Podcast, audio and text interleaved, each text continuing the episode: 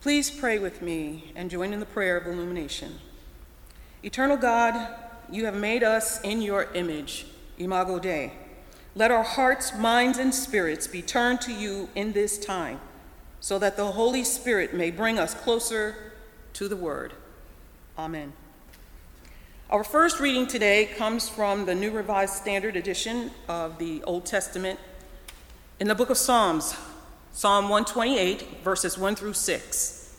Psalms 128, verses 1 through 6. Listen for the word of the Lord. The happy home of the faithful, a song of ascents. Happy is everyone who fears the Lord, who walks in his ways. You shall eat the fruit of the labor of your hands. You shall be happy, and it shall go well with you. Your spouse will be like a fruitful vine within your house. Your children will be like olive shoots around your table. Thus shall the person be blessed who fears the Lord. The Lord bless you from Zion. May you see the prosperity of Jerusalem all the days of your life. May you see your children's children. Peace be upon Israel. The word of the Lord. Thanks be to God. Good morning. Our New Testament reading comes from the book of Romans, chapter 8 verses 26 through 39. Listen once again for the word of the Lord. Likewise, the Spirit helps us in our weakness, for we do not know how to pray as we ought. But that very Spirit intercedes with groanings too deep for words. And God, who searches hearts, knows what is the mind of the Spirit because the Spirit intercedes for the saints according to the will of God. And we know that all things work together for good for those who love God, who are called according to his purpose. For those whom he foreknew, he also predestined to be conformed to the image of his Son, in order that he might be the firstborn within a large family. And those whom he predestined, he also called. And those whom he called, he also justified. And those whom he justified, he also glorified. What then are we to say about these things? If God is for us, who can be against us? He who did not withhold his own son, but gave him up for all of us how will he not with him also give us everything else? Who will bring any charge against God's elect? It is God who justifies. Who is to condemn? It is Jesus Christ who died, or rather, who was raised, who is also at the right hand of God, who also intercedes for us. Who will separate us from the love of God of Christ? Will affliction or distress or persecution or famine or nakedness or peril or sword? As it is written, for your sake we are being killed all day long. We are accounted as sheep to be slaughtered. No. In all these things, we are more than victorious through him who loved us. For I am convinced that neither death nor life, nor angels, nor rulers, nor things present, nor things to come, nor powers, nor height, nor depth, nor anything else in all creation will be able to separate us from the love of God in Christ Jesus our Lord. The word of the Lord. Thanks be to God. Let us pray. Gracious triune God, thank you for your word that strengthens us. Thank you, Lord, for this opportunity once again to proclaim your word. Use me, O Lord, as your vessel to speak the truth. Bless those who hear your word, that they might believe in Christ and receive eternal life. Now let the words of my mouth and the meditation of our hearts be acceptable to you, O Lord our rock and our redeemer. Amen. Today's sermon title is God Will Work It Out. God will work it out. This is a passage from Paul's letter to the Christians in Rome. The purpose of his letter was to introduce himself to them with the hope that one day he might see them face to face. In today's reading, Paul gives an explanation of the redemption found in Christ by God's grace and God's inescapable love for God's people. The passage, passage exudes Paul's confidence in our triune God that is found in the grace of our Lord Jesus, the loving God, and communion of the Holy Spirit.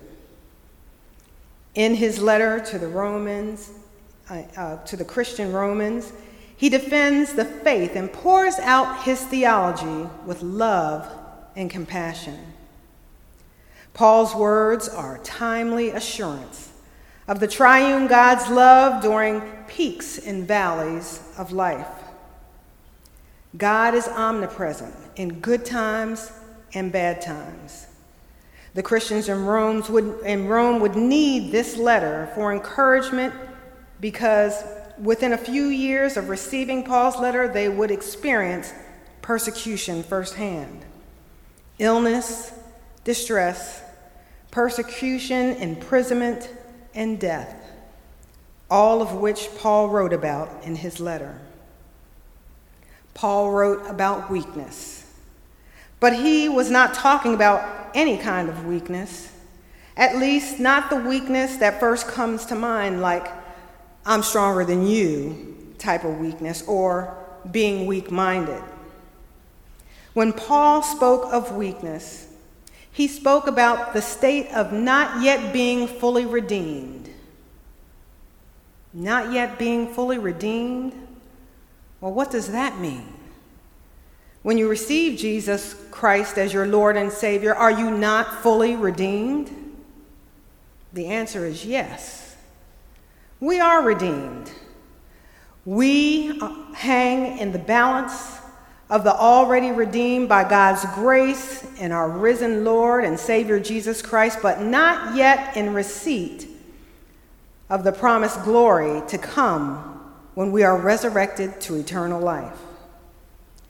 Paul says the Spirit helps us when we are in such a state of weakness that we don't begin to know how or what to pray.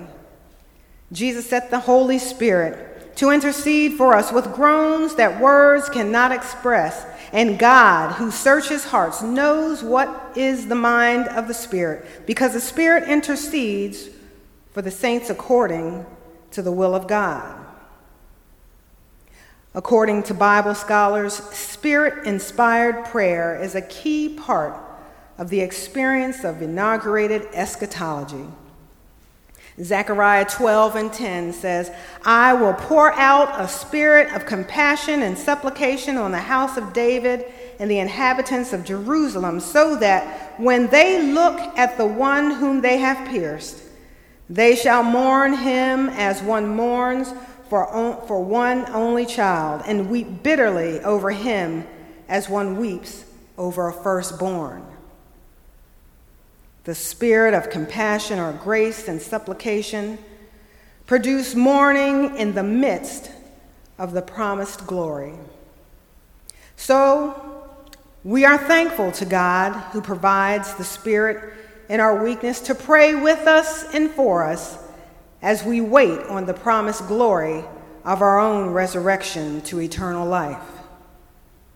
All of creation groans with the Spirit as we await the kingdom to come.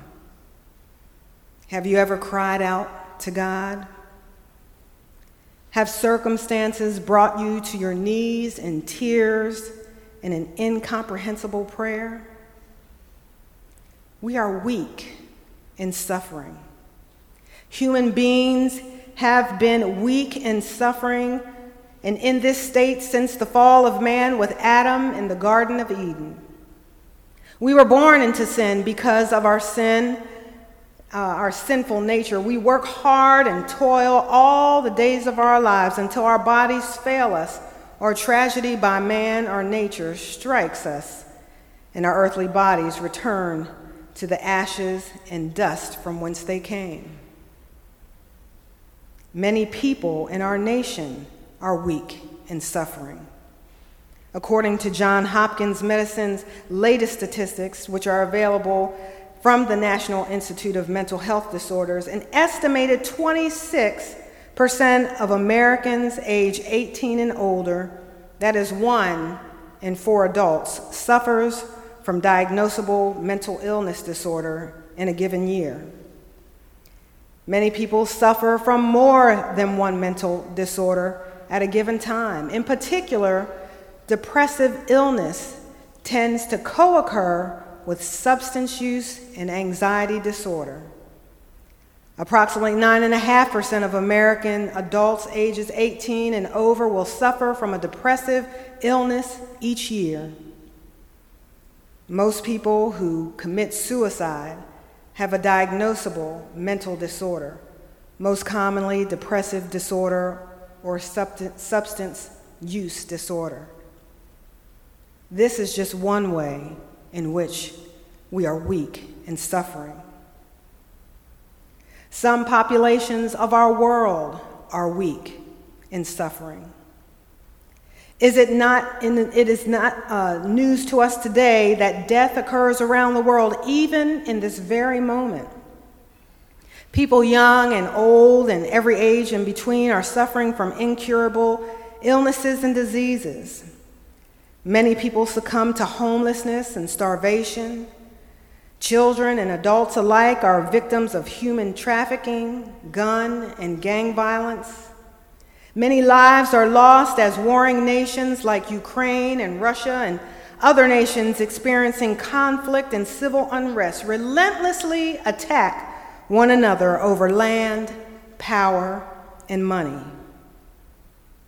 Yet babies are being born, weddings are being celebrated and as Christians, we live and enjoy God's creations in the hope of our own salvation through Jesus Christ.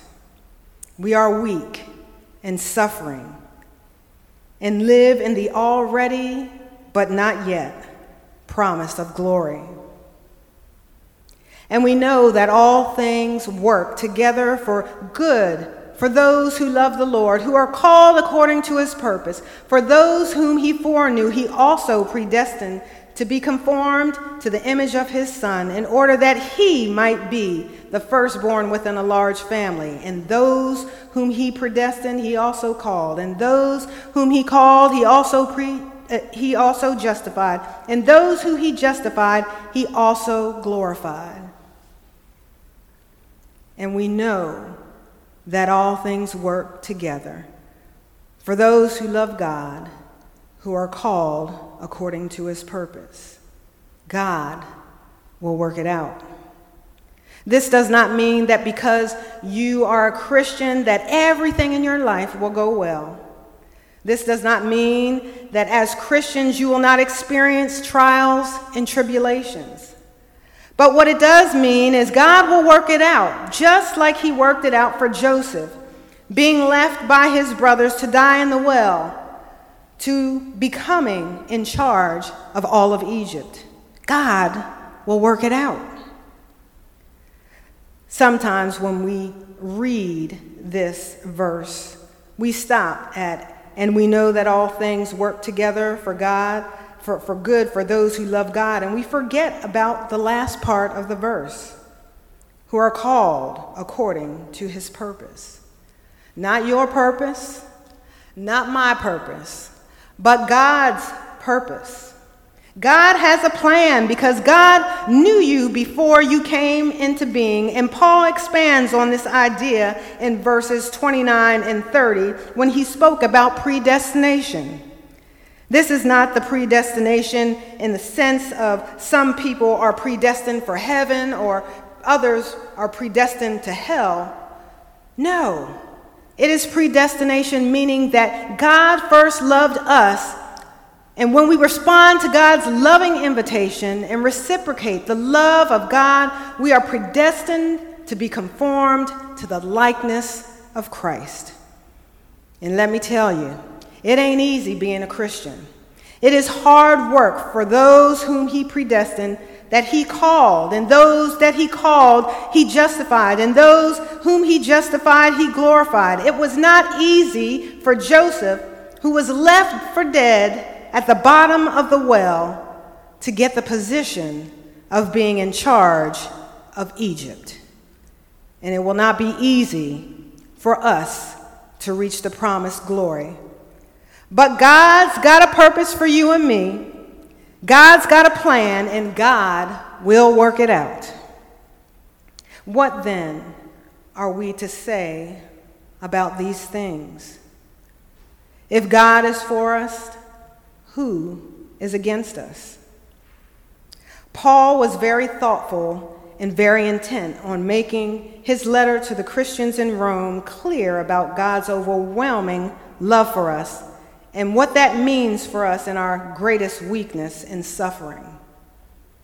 God sacrificed his one and only Son for us, and since God did that, there is nothing God won't do for us. I like how, posed, uh, how Paul posed a series of questions in verses 31 and following, but did not answer the question because the answer to all of the questions is no one.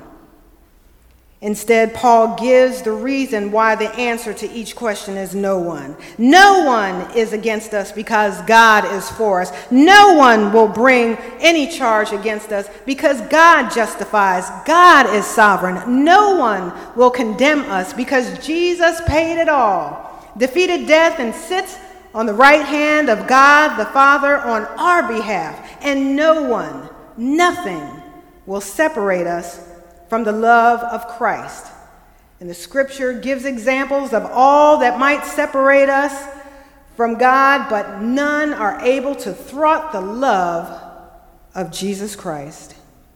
Because we are more than conquerors through him who loved us. No one and nothing will be able to separate us from the love of God that is in Christ Jesus our Lord, because his love is inescapable friends in Christ.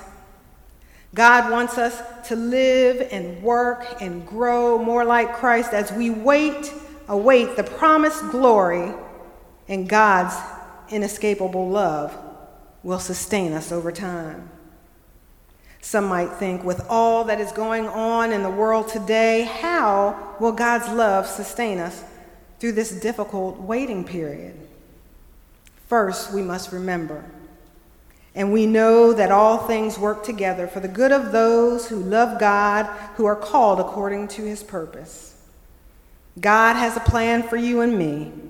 God already worked it out.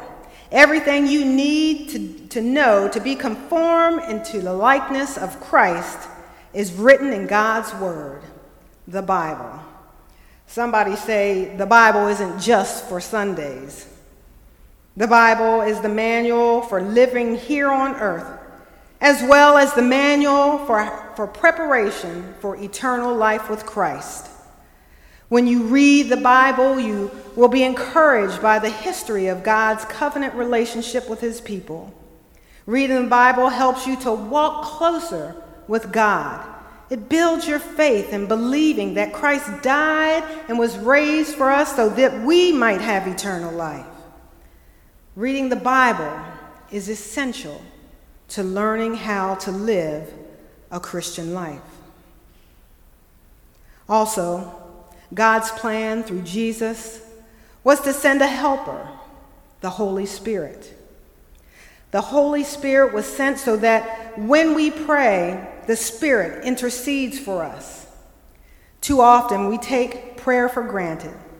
Prayer is the means by which we communicate with God, and most of the time we only use it in a crisis situation.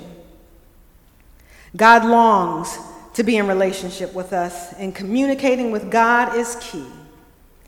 Philippians 4 and 6 says, Do not be anxious about anything, but in everything by prayer and supplication, with thanksgiving, let your requests be made known to God.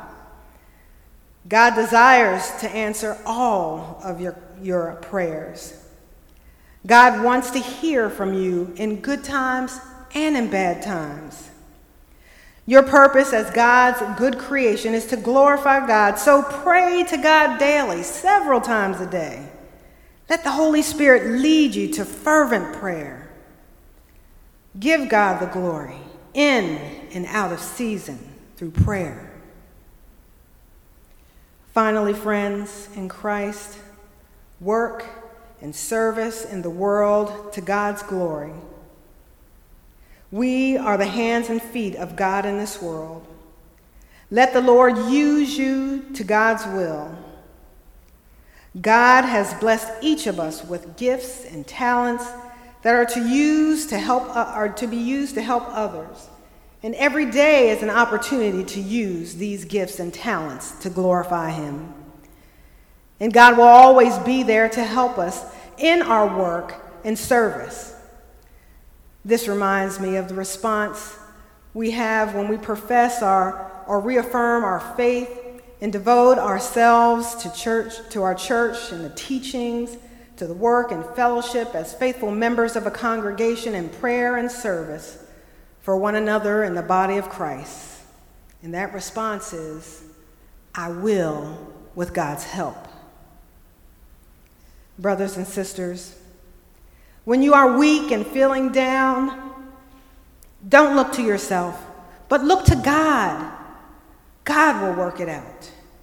When you are suffering in your mind, your body, and spirit, look no further than to Jesus and find hope for your salvation because our God will work it out. When you are surrounded by the enemy on every side, pray to God who searches hearts and knows what is in the mind of the Spirit. God will work it out. In all these things, we are more than conquerors through him who loved us. I am convinced that nothing will be able to separate us from the love of God that is in Christ Jesus our Lord. In the mighty name of Jesus, amen.